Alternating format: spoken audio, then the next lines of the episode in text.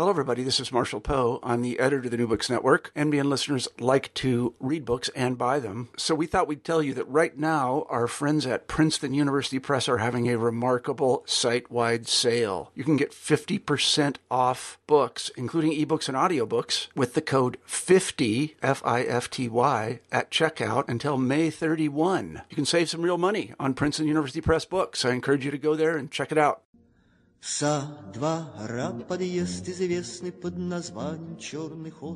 Greetings, listeners. Welcome to another edition of New Books in Russian and Eurasian Studies, part of the New Books Network. I'm Kevin Rothrock, and I'll be your host today. Every podcast, I talk to an author about their new book on Russia or Eurasia. In this episode, I spoke with Jeffrey Mankoff, an adjunct fellow with the Russia and Eurasia program at the Center for Strategic and International Studies in Washington, D.C., and a visiting scholar at Columbia University in New York. Mankoff recently released a second edition of his book, Russian Foreign Policy The Return of Great Power Politics, published in October last year by Rowman and Littlefield. As the book's subtitle suggests, Mankoff's primary focus is on explaining the origins and engine of Russia's post Yeltsin resurgence in geopolitics as well as exploring possible trajectories for its future development.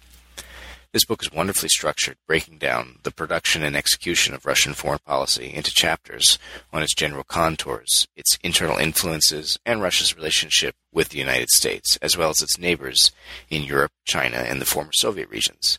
In this interview, Mankoff and I had a particularly interesting conversation about Russian domestic interest groups and the impact of their competition on foreign policymakers. Mankoff also applied the lessons of his book to the recent friction between Russia and the West over events in Libya and Syria.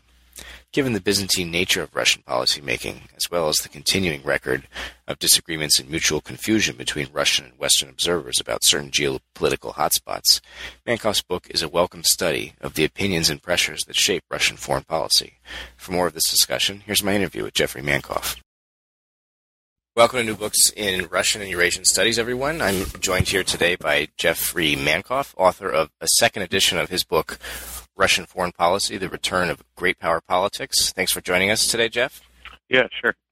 Uh, before we dive into your book, I wonder if you wouldn't let our listeners know a bit about your background. Where are you from originally? How did you come to study Russian foreign policy? And how do you see your work fitting into the field more broadly?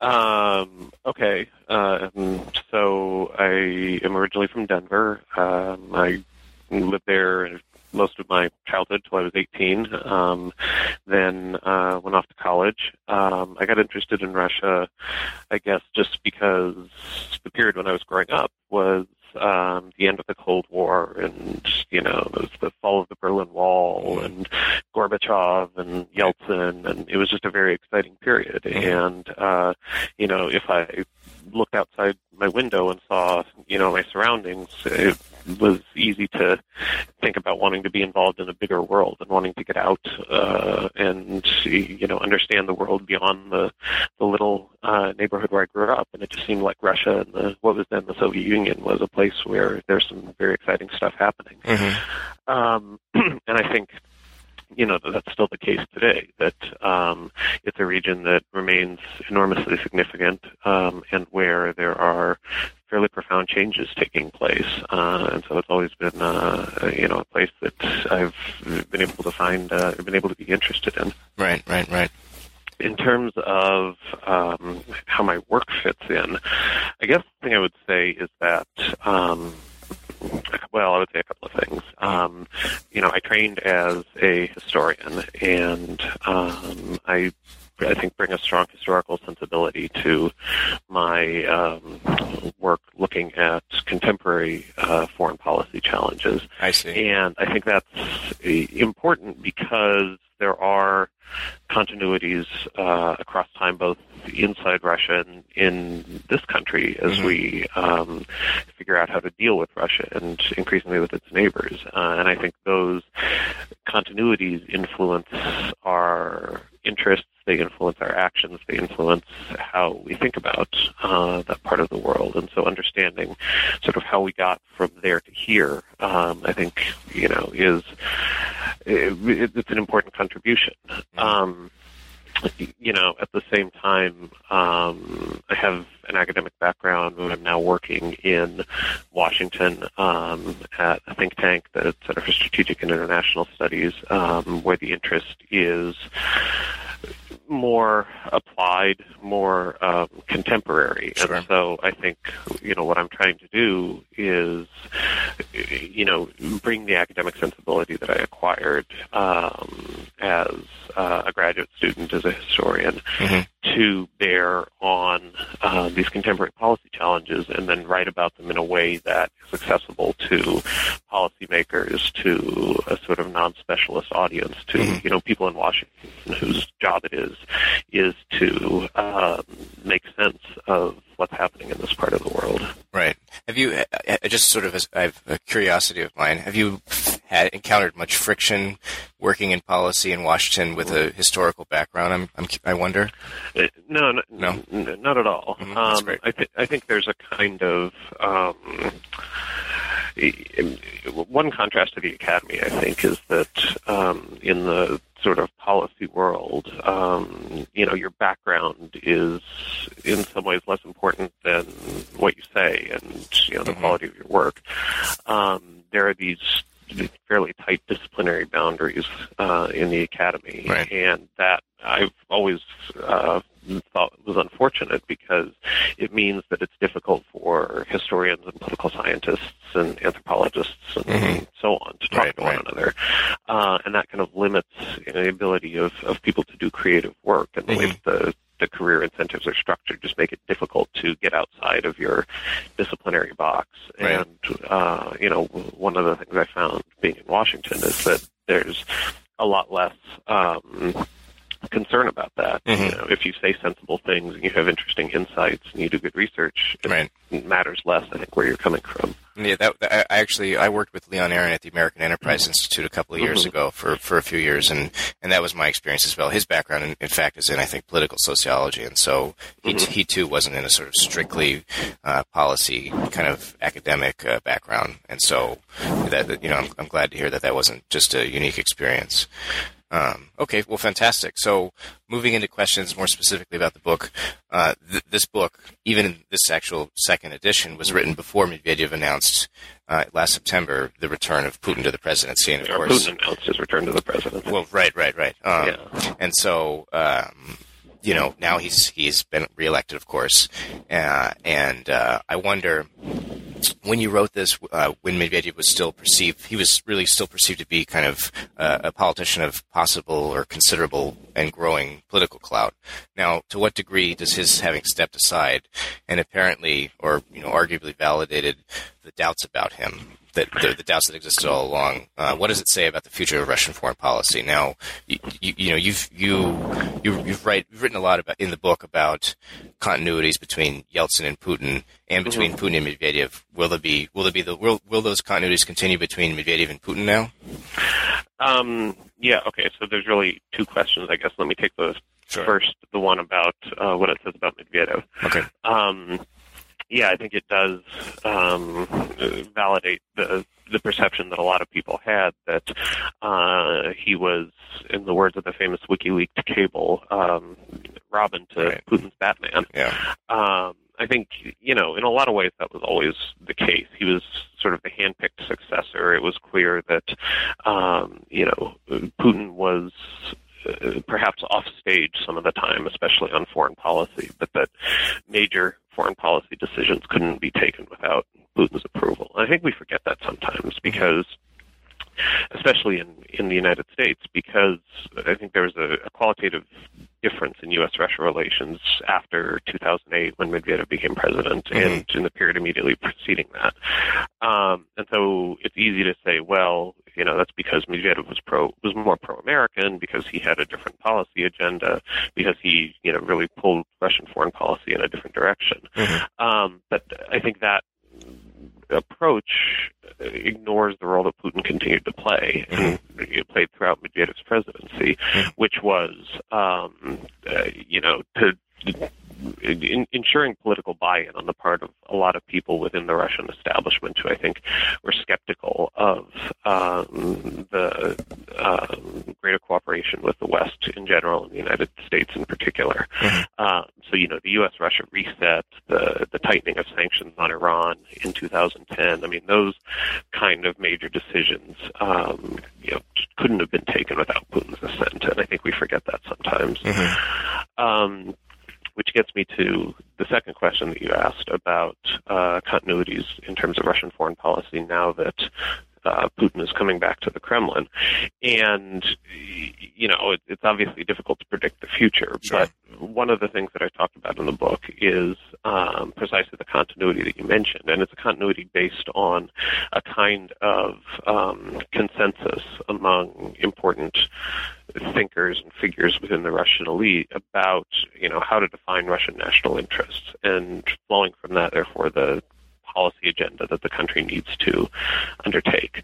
Um, and so, if I'm right, then um, you know that consensus is still largely in place. Obviously, different people um, approach it from different angles. You certainly have some people in the intelligence services and in the military, but uh, elsewhere as well, Mhm. who are profoundly skeptical of the West, Right. um, who you know really believe this narrative that um, even though the Soviet Union has collapsed, that the Cold War is still kind of going on, the Right. West wants to keep Russia surrounded and contained and weak.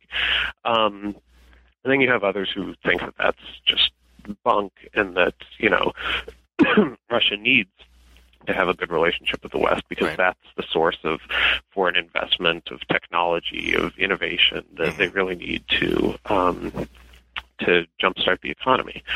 Um, but what they have in common is, you know, a certain worldview, a, a certain notion of what Russia is and the role that it should play internationally, um, which is to say that, um, as I talked about in the book, uh, it's a, a great power, which is, you know, to say a, a country that um, has full autonomy over its foreign policy, that's not, you know, following somebody else's agenda, that, uh, you know, is powerful and influential enough to, um, you know, define its own national interests and then go about pursuing them. Mhm. Um, it also has a particular way of going about and pursuing those interests, which, you know, includes things like, um, uh, the primacy of the of the UN Security Council and international law, um, the notion that uh, international politics are and should be multipolar, which is to say that the West doesn't have a kind of um, moral monopoly on um, you know setting the, the, the global foreign policy agenda. Mhm. You know, Western values are Western values; they're not universal values, Mhm. um, and that other approaches are equally valid. Mhm. Um, and that you know Russia at the end of the day is not interested in um, you know, becoming part of the West, but Mhm. nevertheless often has an interest um, in cooperating with the West, but cooperating based on respect for those um, priorities and values that I just mentioned. hmm Okay. And and to what degree, for instance, you know, re- recent uh, Western interventions in the Middle East and in, in Mhm. North Africa, what to what degree is that an ideological uh, conflict between Russia and, and say the West, and to what degree is it is it a Russian calculation of their sort of geopolitical national uh, interests? hmm To some extent, it's both. Mhm. Um, I think you know certainly in, in Libya, which was the first and Right. I think most notable of these interventions. Mhm. Um, you know, Russia abstained on the vote at the UN Security Council that allowed the uh, imposition of the no-fly zone. So they had the ability to block that, but they chose not to. Mhm. Um, however, the Russian narrative is that um, they didn't. They signed up for a no-fly zone. They didn't sign up for military intervention Right. and regime change. Mhm. Now, you know, I, I think that line is a little bit disingenuous because if you listen to what Bob Gates, who was then the, the Secretary of Defense, said before the vote took place, before this even went to the Security Council, I mean, he went into pretty substantial detail about what the imposition of a no-fly zone would entail. Mhm. Uh, and it was clear that, you know, this wasn't just a declarative policy, that this involved military action Mhm. um, and the United States less so, but certainly the British and the French um, made clear their desire to um, assist the the um, transition International National Council the Mhm. anti-Gaddafi rebels militarily. Right. So I think it was clear before the UN vote that you know what the, what was being talked about was not merely a declaration that you know Gaddafi's planes couldn't um, fly, but that there was some sort of a broader uh, military intervention in the offing. Of course, that's not what the the Security Council resolution per se said, and I think that's where um, the dispute with the Russians um, came about. Right. Um, and so, we, well, is this an ideological issue? Is it a, an issue about Russian national interests? And I guess you could say, in, in a sense, it's both. Mhm. Um, on the ideological level, there's this question of the primacy of the Security Council and international law, um, which is to say that you know the, the Russians uh, believe, you know, I guess a very literal reading of the resolution that the Security Council passed, um, and since that resolution didn't talk about military intervention or regime change and the like, um, therefore the U.S. and the West is kind of arrogating to itself the right to um, ignore international legality Mhm. as expressed in the Security Council, undertake these interventions. Um, and of course, this isn't the first time. I mean, this was a criticism that we heard in, in Kosovo and certainly in Iraq um, in a way that undermines um, the importance of the Security Council and therefore undermines Russia's global influence because it's one of the, the veto wielding members of the Security Council, one of the P5. Mhm. Um, on the question of interests, I mean, in Libya, it's it's a little harder to make that case because Russian interests were not very extensive. Um, in Syria, where we're having a, a big argument with the Russians now, I think that's more of a concern. Um, you know, Libya is, or I'm sorry, Syria is um, an important customer for the Russian uh, military-industrial complex. Mhm. Um, they've got contracts worth, I believe, and I have to double check on the number, but I believe about four billion dollars. Um, you know, the Russians have continued supplying uh, arms to um, the Assad regime during the what, for all intents and purposes, I think you'd have to characterize as a civil war. Mhm. Um, at the same time, uh, the Russians have a naval facility uh, on the Mediterranean in Syria. It's their only overseas um, military facility outside the former Soviet Union. Mhm. They obviously don't want to lose access to that. Right. Um, you know, they have fairly extensive ties to the Assad regime going back, you know, to the Cold War. Mhm. Um, so there's that piece. Right. And then more broadly, I think they're concerned about the spread of uh, Sunni extremism Mhm. in the Middle East. And, you know, again, if they look back at Libya, uh, they think that the question that we failed to ask ourselves was, What would come okay, next? yeah, what comes next? Mhm. You know, Gaddafi goes, and what replaces him? It's not going to be a Jeffersonian democracy, and I think that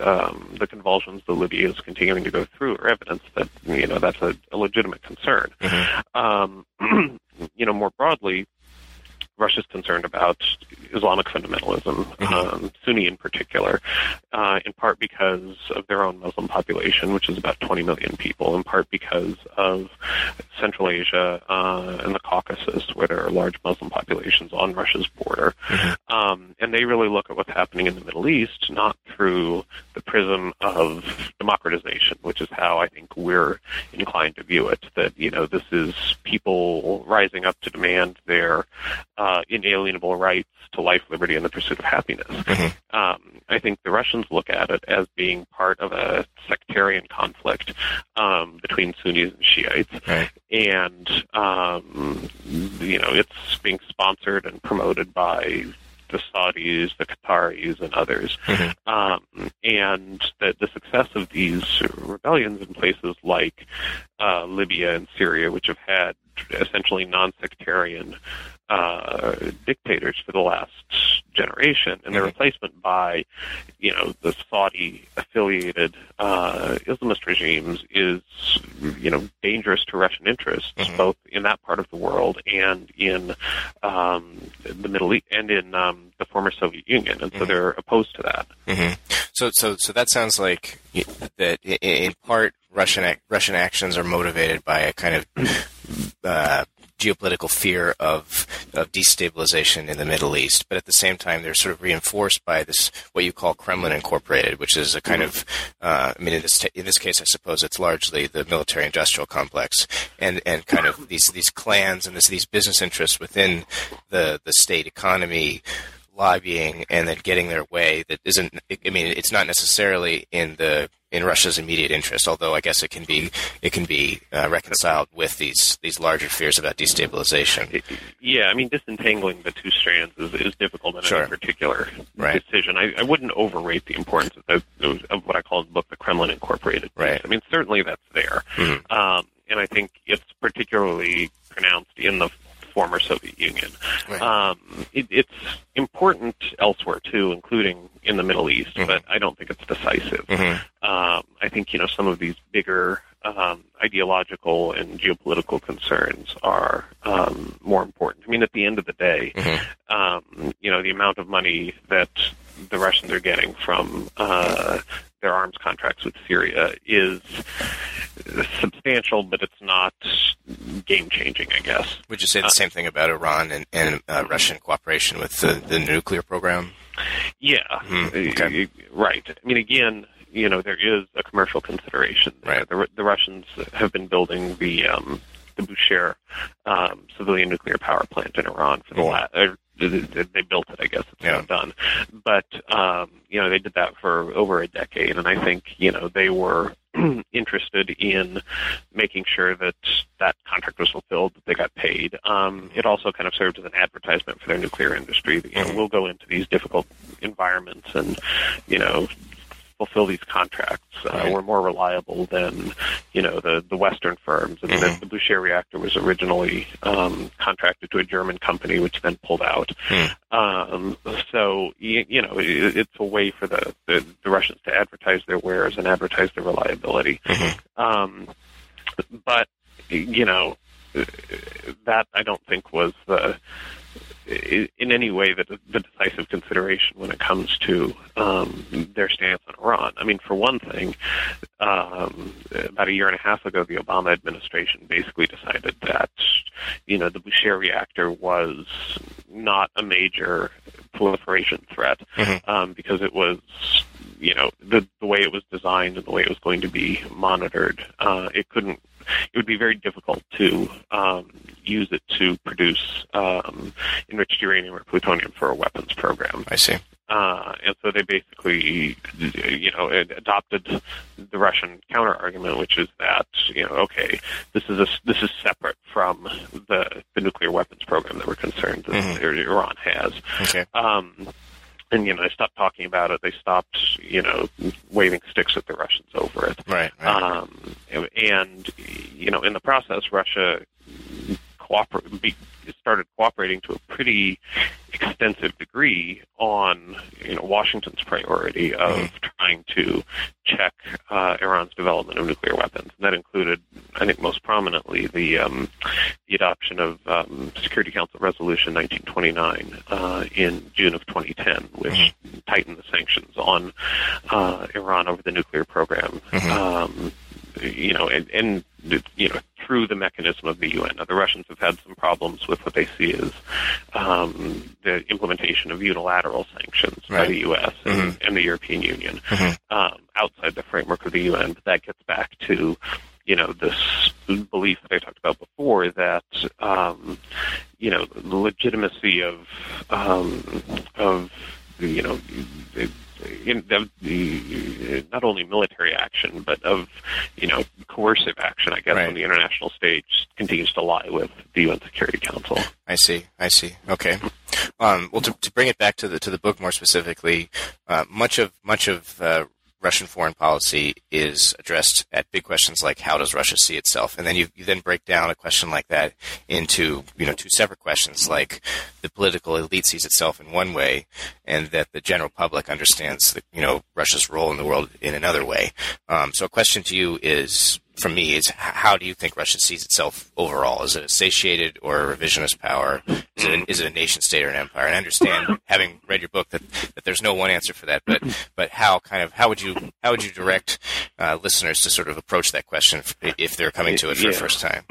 I mean, you know, those are not easy questions. Absolutely, yeah. Um, Russia's not a nation state. That's uh, probably the easiest one to, to deal with. Okay. Um, it's a very diverse country. Um, you know, after the Soviet collapse, it was it's now about 80% ethnic Russian. Mhm. Um, so it is more of a excuse me, a, a nation state than the Soviet Union was, but nevertheless, um, it's quite diverse. And uh, you know, there are two different words in the Russian language that they both get translated as Russian Right. uh, in English, but Mhm. You know, one of them means ethnic Russian, Right. Ruski, and the other, um, Rossiyski, means, uh, you know, citizen of Russia. Mhm. And there's a tension, excuse me, there's a tension between those two notions of Russianness, I suppose. And during the current um, political campaign, you've definitely seen some of that tension on display. Um, you know, over you know, should the Russian state be subsidizing the North Caucasus, for example? Um, you know, because people like Dagestanis and Chechens and Ingush and the like are Rossiyskiya, but they're not Ruskiya. Um, so, you know, you have different strands in the Russian um, political class, you know, saying that, you know, these are Russian citizens as much as, you know, an ethnic Russian from Moscow. and then you have ethnic nationalists um, who became who become increasingly prominent in recent years, saying, you know, no, these people are, are different. They're others. We shouldn't, um, you know, you shouldn't be taxing Russians, Mhm. Ruskiya, to pay for them. um, but it, it's not a nation state. Um, it's not really an empire either, um, although the Russian state evolved from an empire. Um, it's, you know, it, the historic core was um, originally around Kiev, and then after the Mongol conquest, moved north and ultimately spread out from uh, Muscovy, uh, which is to say Moscow, Right. um, through this process of imperial expansion. Um, but, you know, that essentially ended with the collapse of the Soviet Union. Um, you know, it's it's a multinational state. Uh, it's a post-imperial state, um, and it's struggling to you know reconcile those different strands in its history. Mhm. Um, you know, it, it, it's a post-imperial state in a way that you know is, is distinct from you know it, a country like Great Britain. Um, I forget who said it, but you know, there's the the, the line that um, Great Britain had an empire, Russia was an empire. Mhm. Um, and I think you know there's there's really something to that. You know, you could think about the UK, England, even separate from the British Empire. Mhm. You, you know, it was clear where the metropole was, where uh, the empire was. Mhm. With Russia, you can't really do that. Uh, you know, there's no analog to England um, within Russia. You can't, you know, say, you know, this is sort of the core of the broader post-imperial space. Right, because the Um, whole thing is contiguous. yeah, the whole thing is contiguous. Um, there's been, you know, interactions across that space Mhm. for hundreds of years, um, and so it's just it, it, it's murkier. Mhm.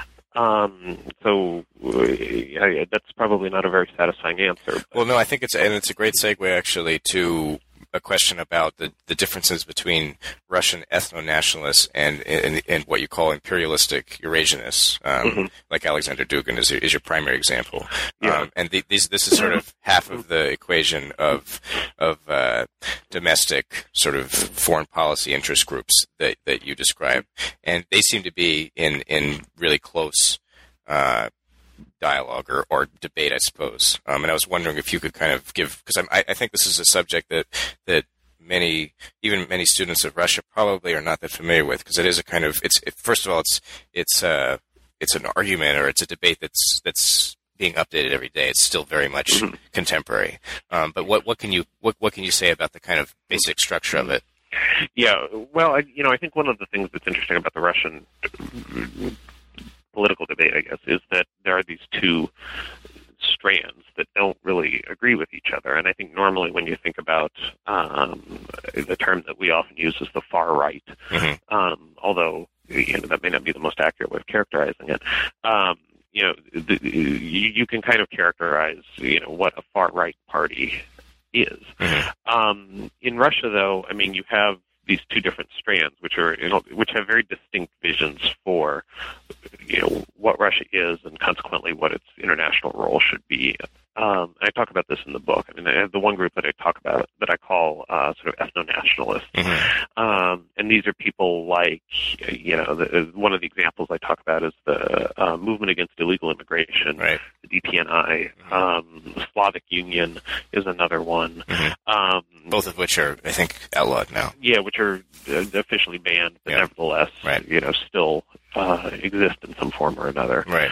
Um, you know, these are the sort of, of uh, you know, racist, um, neo-Nazi uh, groups, and they're the ones who really are emphasizing this, you know, Ruskia, not Rossiskia Mhm. element. Um, you know, which is to say that the Russian state is and should be the homeland of the Russian nation, the Mhm. Ruski Narod, Right. uh, and that it should, you know, not have anything to do with all of these, you know, scary dark-skinned people Mhm. um, in the Caucasus and Central Asia, even the ones who are sort of Russian citizens in the Mhm. North Caucasus. Mhm. Uh, there's been this big movement, um, or I wouldn't say big movement. There's been this movement over the last year or so um, under the slogan of "Stop Feeding the Caucasus." Right. um, which you know is, is led by some of these groups, and their basic argument is that you know the, the North Caucasus, which is part of the Russian Federation, is among the largest recipients of aid from the federal budget. Mhm. Um, but you know the people who are receiving it are not real Russians, Mhm. uh, and so therefore the real Russians in the rest of the country shouldn't be paying for them. Mhm. Uh, and that's an argument that's received increasing attention um, has become more prominent over the course of the last year or so. Have you been following at all the way that the, the actual Russian Russian liberals, or what what might be described here as the Atlanticists, have been attempting to join forces with the ethno nationalists and trying to Mhm. describe, you know, the the the you know the ideology of of a Russian nation state in the terms of sort of European uh, historical context, and at the same time, you know, they there are undertones certainly of say, you know, Kadyrov in, in Chechnya is is uh, kind of this non-ethnic Russian thug, but the, but they they'll try to play up the fact that he's a thug, he's not a Democrat. Right. Yeah, I mean, this has been one of the dilemmas of the, the protest movement that um, emerged um, really in December against the parliamentary elections. Right. And, you know, we've seen um, this is still out in the streets after the presidential election. Mhm. Um, so, you, you know, the, the two um, uh, groupings, I guess, um, that have really been at the forefront of the protest movement are, you know, these nationalists Mhm. and then the liberals, Right, um, who obviously make kind of strange bedfellows. right, Um, and it's an unresolved question, you know, to what extent they can work together, to what extent uh, their agendas coincide. I mean, Mhm. I think, you know, they both think that uh, if elections were held in a more free and fair manner, they would do better than they did under the, you know, the kind of rigging that was undertaken in, in favor of United Russia and in favor of Putin. and better than each other probably too. Yeah, well, yeah, right. Mhm. Um, but you know, there have been tensions at a Right. lot of the rallies. There have been, you know, the different groups have been sort of scuffling with each other, Mhm. and you know, they've been trying to, you know, one has been trying to keep the other off the stage. Mhm. Um, you know, it, it hasn't been severe yet, Mhm. um, but you know, in part, I think that's because they have a common enemy for the time being. Right. And if it ever gets to the stage where that's no longer the case, then you know you have a very different um, political dynamic. hmm Okay. And so on the other side of, of, of that, you know, argument, if we kind of can combine the, the liberals and the nationalists for the time being, we have these, these Eurasianists and these, these, uh, even the, the central, uh, Derzhavnist people are probably kind of, can be put in a single camp, um, possibly. I mean, what, what, what are they about? Yeah. So you know, getting back to this idea of the, the far right, I guess. Yeah. Um, so the, if the one strand is the kind of ethno-nationalist, Mhm. the other that in a lot of other contexts, I think we would refer to as a far right, but in Russia is probably something different, Mhm. is this group, the you know, Eurasianists, or how they usually refer to it, and how they refer to themselves. Mhm. Um, and these are, you know, there are different strands. Some of these people are more extreme than others, but um, you know, their priority is basically um, to have Russia be the the core of um, integration processes within Eurasia, which is to say, primarily the former Soviet Union, but you know, some of them think also about you know China and Iran and Mhm. India and, and all of that. Mhm. Um, and you know, the somebody like Dugin, who you whom you mentioned, Mhm. um, he's sometimes seen as the kind of ideological godfather of this movement. He's a professor at uh, Moscow State University.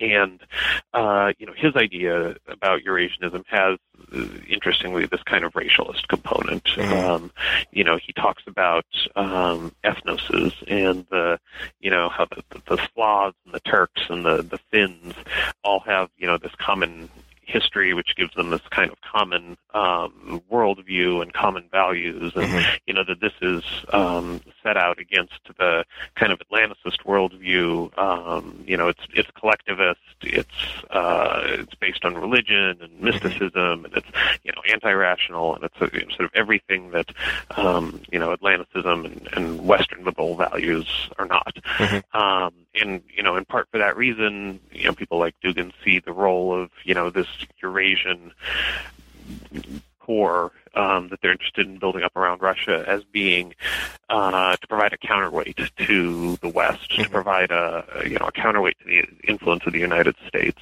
Um, so you know, in, in some ways, this is just kind of a, a recasting of the the Cold War bipolar conflict in these you know in, in, in these kind of Mystical, goofy, yeah. goofy Yeah, yeah, not particularly serious, Right. um, pseudoscientific terms. Mhm. Um, you know, at the same time, they have these, these people have a lot of uh, support within the military and the security services and, and the like. So you know, they can't be entirely dismissed. Mhm. And and do you have any idea? Is their support limited to members of the elite or members of the military elite, or do these ideas appeal to the Russian public more broadly? For instance, there's a point in your book when uh, when you say that the, the Russian people or the public have, have a fairly low faith in their impact on the beliefs and preferences of the actual policymakers. So, Yeah. to what degree? How does? Uh, I mean, it seems apparent that that Russian ethno nationalism or even even liberalism, I suppose, they have at least pockets of support among the people. What about what about something like Eurasianism? Yeah, I mean, all of these groups have a certain amount of of public support, and it, it always depends, you know, how you uh, phrase the question. Right. Um, but you know, the thing with the Eurasianists, for example, um, if you ask people at large, you know, whether they want to recreate the Soviet Union or something that looks kind of like the Soviet Union, support for that notion is very, very low. Um, you know, people have other things that they're more concerned about, um, like, you know, whether they can keep their job, whether they can, you know, um, afford to go on vacation this year, you know, whether they can, um, you know, visit their children if they're living abroad. Mhm. Um, you know, things like that. And that's always the kind of, that's always the dilemma I think that authoritarian states face is Right. that, um, you know, the things that the public is interested in are much more prosaic Mm-hmm. um, than these kind of grand ideological questions about, you know, where does Russia fit in the world? Mhm. Um, you know, it's guns versus butter. And, you know, in a democracy, most of the time, people are more interested in butter. Right. Um, but you know, political elites, especially political elites who are not uh, always accountable to the citizenry, often have different ideas. Okay. And so, for, in in a case like, for instance, um, Libya or Syria, when when there are when there seems to be a kind of uh, uh, you know dual track game that the Russians are playing, where or maybe game's not the right word, but their behavior seems to kind of have two sides to it. For instance, you know they they don't veto a no-fly zone, but then they go home and kind of com- uh, not complain but criticize it to say a domestic audience or even an international audience. Now, is that kind of performance is that intended to appeal to what they assume are biases of the Russian public or the voting public that they don't like American aggression, or are they are they stirring up passions that otherwise wouldn't be there? Or how, how does how does that how do we understand actions like that? Yeah, see, I don't. Anti-Americanism is a long-standing trope in Russian politics, mm-hmm. I suppose, um, and you know, it's you, we saw plenty of it during the, the presidential election, right. for example. I mean, Putin, you know, really um, went out of his way to, yeah. you know, make accusations and sort of insult um, right. the American government. And I think they do that because there's this assumption that, um, you know, it has political resonance among uh, the population. And I think to a certain extent they're right. Um, it does. Uh, you know, if you know whose fault is it that you know I don't know the the, the Soviet Union collapsed and the economy collapsed and you know unemployment spiked. Uh, if you know, there's been this uh, demonization of the West. You know, going back to the Soviet Union, I think a lot of people were sort of schooled in that. Right. Um, and so there's this kind of reflexive skepticism, and you know, I think you see less of that obviously among the the educated and the urban intelligentsia. Mm-hmm. But you know, those weren't necessarily the people that Putin was talking to. Mm-hmm. Um, you know, outside of Moscow, outside of St. Petersburg, um, outside of university towns, you know, you I think find people for whom that message resonates. But it's a more of a um, uh, a kind of visceral response rather than a, you know, an advocacy for specific policies. Okay. Uh, and you know, I, I think that it had this kind of mobilizational goal in the context of of the Russian political season. Mm-hmm. Um, and you know, I my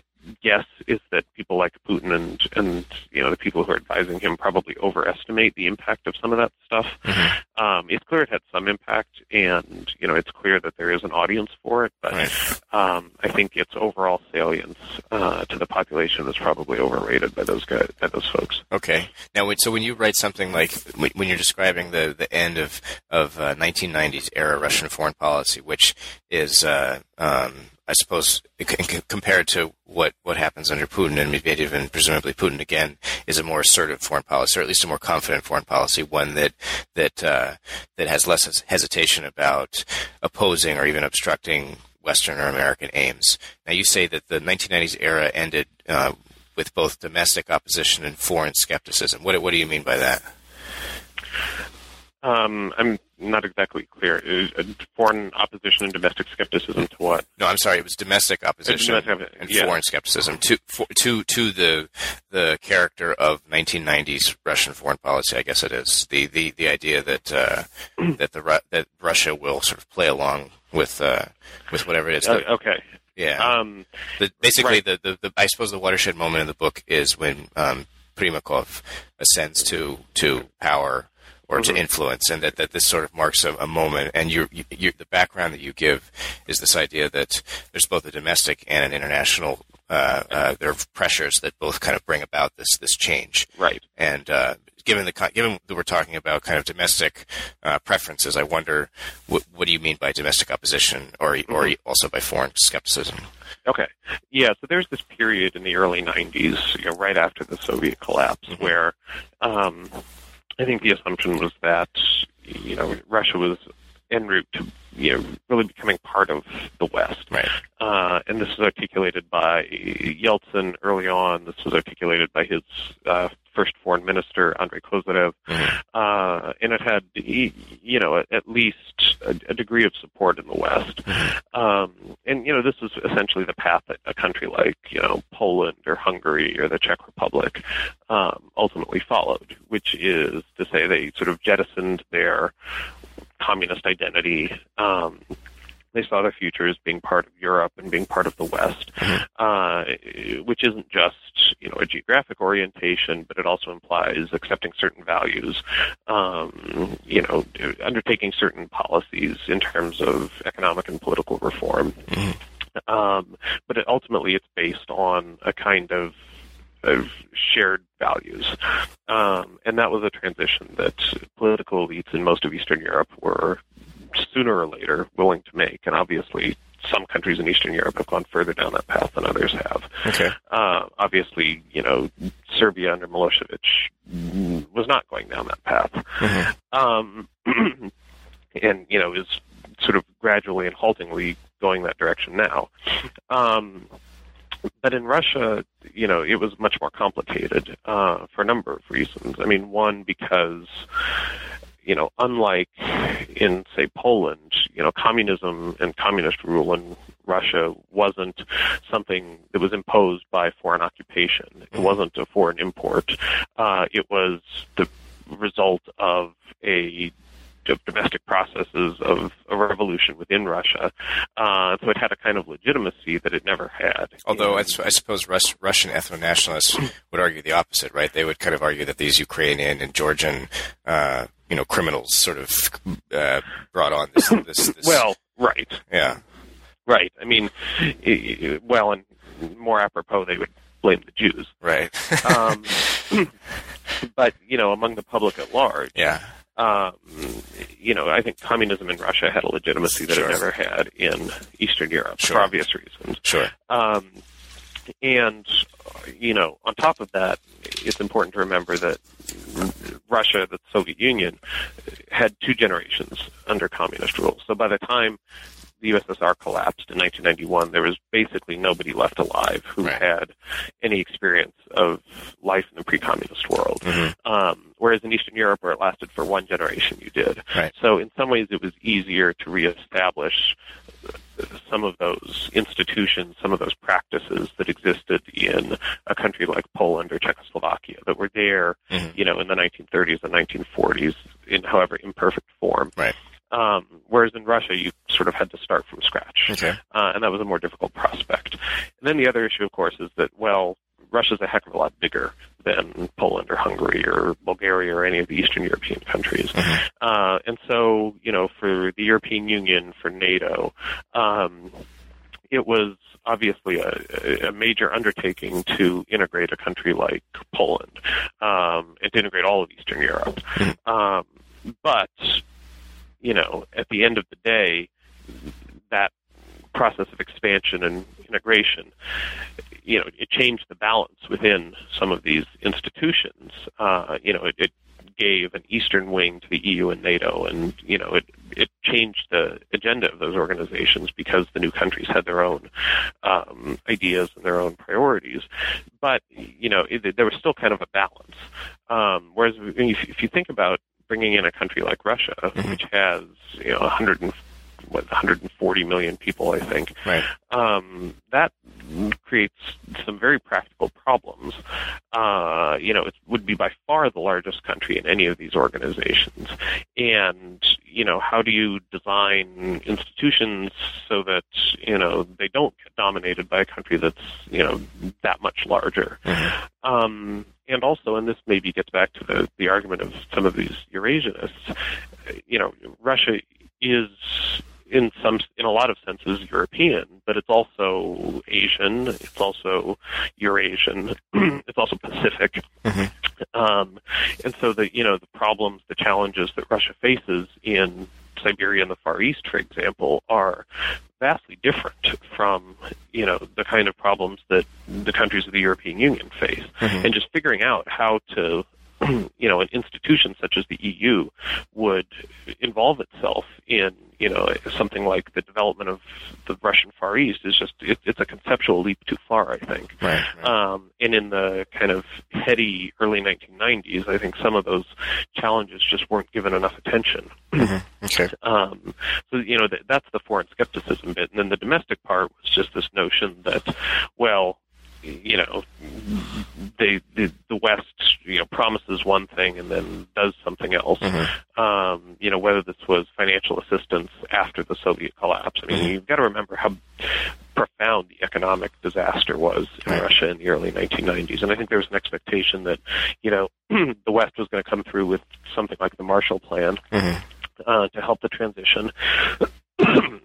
obviously, they didn't, and uh, there was a lot of resentment that built up as a result. Mhm. Um, you know, Russia wasn't welcomed into NATO, EU, anything like that, whereas its former satellites in Eastern Europe were, Mhm. um, which fed this perception that you know the West was still interested in playing these geopolitical games. Um, you know, they wanted to expand NATO right up to Russia's borders in order to contain Russia, in order to surround it and keep it weak. Mhm. Um, and that just kind of fed this this resentment, which was, I think, expressed most starkly by these Eurasianists, but had much broader purchase um, within Russian society. Mhm. That you know, even if Russia wanted to join this Western community, the West didn't want to have it. I see. Okay. Um, eh, now, what you, you, we've we've talked about the EU and NATO. What about the WTO? Uh, we haven't really talked in any great detail about the Atlanticists, although we have mentioned liberals. But does Mm. Russia entering the WTO does that say something new about the state of, of the foreign policy camps within Russian politics? Are the Atlanticists now are they are they winning? Uh, no, I mean, I, I don't think of the WTO as being an Atlanticist institution. It's it, it's a global institution. Mhm. Um, it does, uh, you know, membership I think does affect the foreign policy debate in Russia Okay. um, for a couple of reasons. Um, you know, part of the Eurasianist ideology, I think, is um, autarky, uh, or you know, the the formation of a kind of closed trading bloc within, if not Russia itself, then kind of Eurasia or the post-Soviet space. Um, and you know the protection of, of Russian industry, you know the formation of privileged economic links with uh, you know countries like Kazakhstan and, and Ukraine and uh, some of the other post-Soviet countries, Belarus, um, and uh, the WTO makes that a lot more difficult um, because you know it requires essentially most favored nation status to all other WTO members, so you can't you know discriminate in favor of your friends. Uh, I think that's important in terms of you know ultimately orienting um, Russia's economy.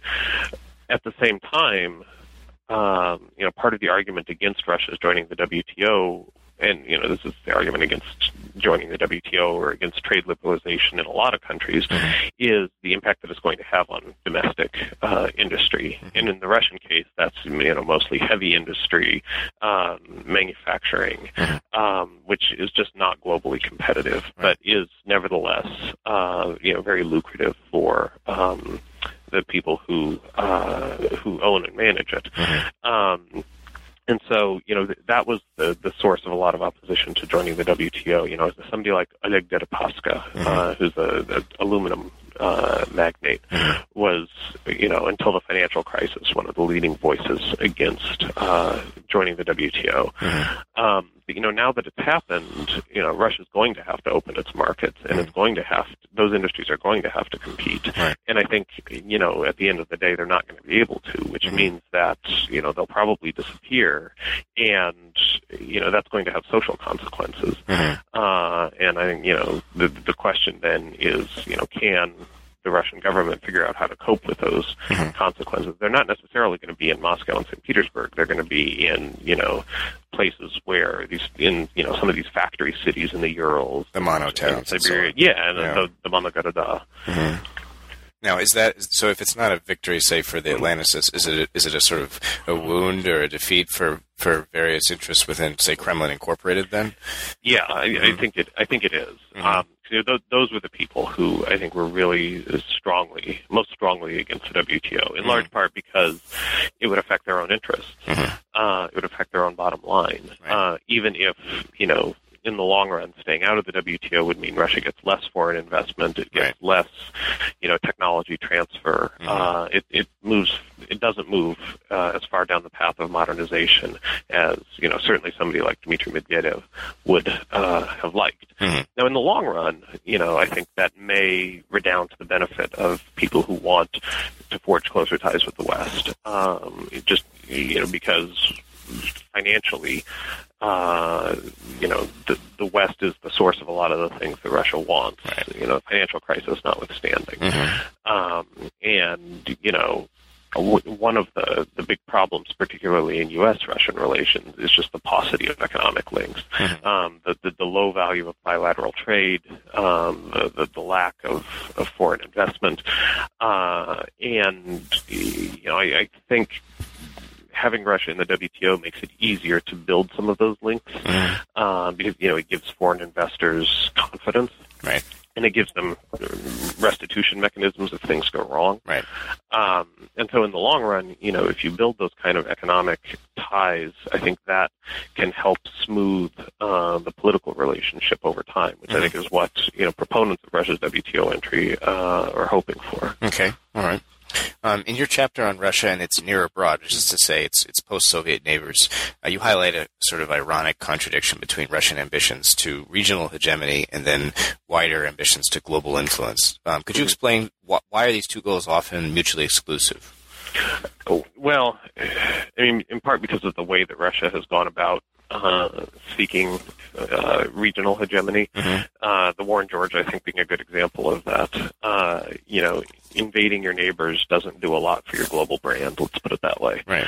Um, and I think that really um, cost Russia in the eyes of a lot of the world. It's telling that you know only a handful of, of states have recognized the independence of, of South Ossetia and Abkhazia, right. um, and all, almost all of them are you know either states that are doing it because they want to stick a thumb in the eye of the West, like mm-hmm. Venezuela, mm-hmm. or you know they're these little um, Pacific island yeah. territories that um, have gotten financial right. uh, inducements from Russia to do so. Mm-hmm. Okay. Um, well, we're we're approaching an hour here, so I, we're very grateful for your time today. And I know we need to let you, you go, but perhaps before we do that, you could let our listeners know what you're working on at the moment. Okay. Um, yeah, I have a couple of different um, projects in the works. Um, one of them is um, a report that I'm doing with uh, a Russian colleague, actually, on uh, U.S.-Russian cooperation in Asia. Mm-hmm. Uh, you know, kind of thinking outside the box and looking down the road uh, a little bit. Where are some areas where um, the U.S. and Russia have some common interests? Uh, mm-hmm. You know, following the um, what I guess in, in Washington they're calling the pivot of U.S. strategy to Asia. Mm-hmm. Um, and then, sort of institutionally here at uh, CSIS, where I work, we're um, developing a, a, big project on uh, the post-Soviet region and mm-hmm. on sort of U.S. foreign policy interests, uh, relations with not only Russia but um, a lot of the other important uh, regional players such as Turkey, uh, Iran, China, and the like. Now, does this get into the kind of what you conclude your book with, which is sort of uh, I don't know if it's a recommendation or a, a kind of review of non-zero sum politics in the in the the surrounding area, the area surrounding Russia, kind of cooperative approach?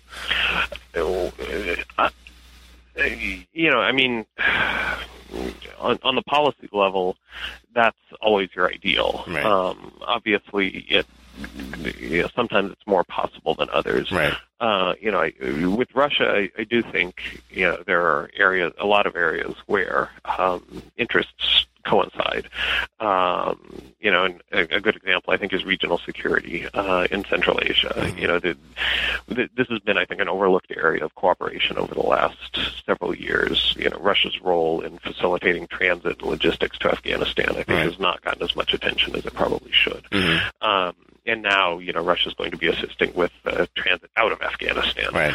Um, and you know, I, I think that lays the foundation for um, you know different kinds of cooperation, particularly in and around Central Asia, mm-hmm. where there's I think a shared concern in Moscow and in Washington over um, you know the spread of, of radicalism, the breakdown of uh, governance and state order, mm-hmm. uh, and the possibility of some of the problems that you've had in Afghanistan starting to spread. Right. Uh, and, and, and narcotics trade and so on. Yeah, well, there's no, not that one. There, there should be more. Uh-huh. um, there, there, should be more cooperation on that. I, th- I, think that's a higher priority for the Russians right now than it is for us. I see. Um, but you know, I, I, think once all of the bandwidth in Washington is no longer focused on the Taliban and getting out of Afghanistan, that might be an area where there's more um, attention being paid. I see. Okay. All right. Well, I want to thank you very much for, for joining the New Books Network today and wish you the best of luck in those projects. Thanks. And thanks, thank you again. Okay. Appreciate okay. All righty.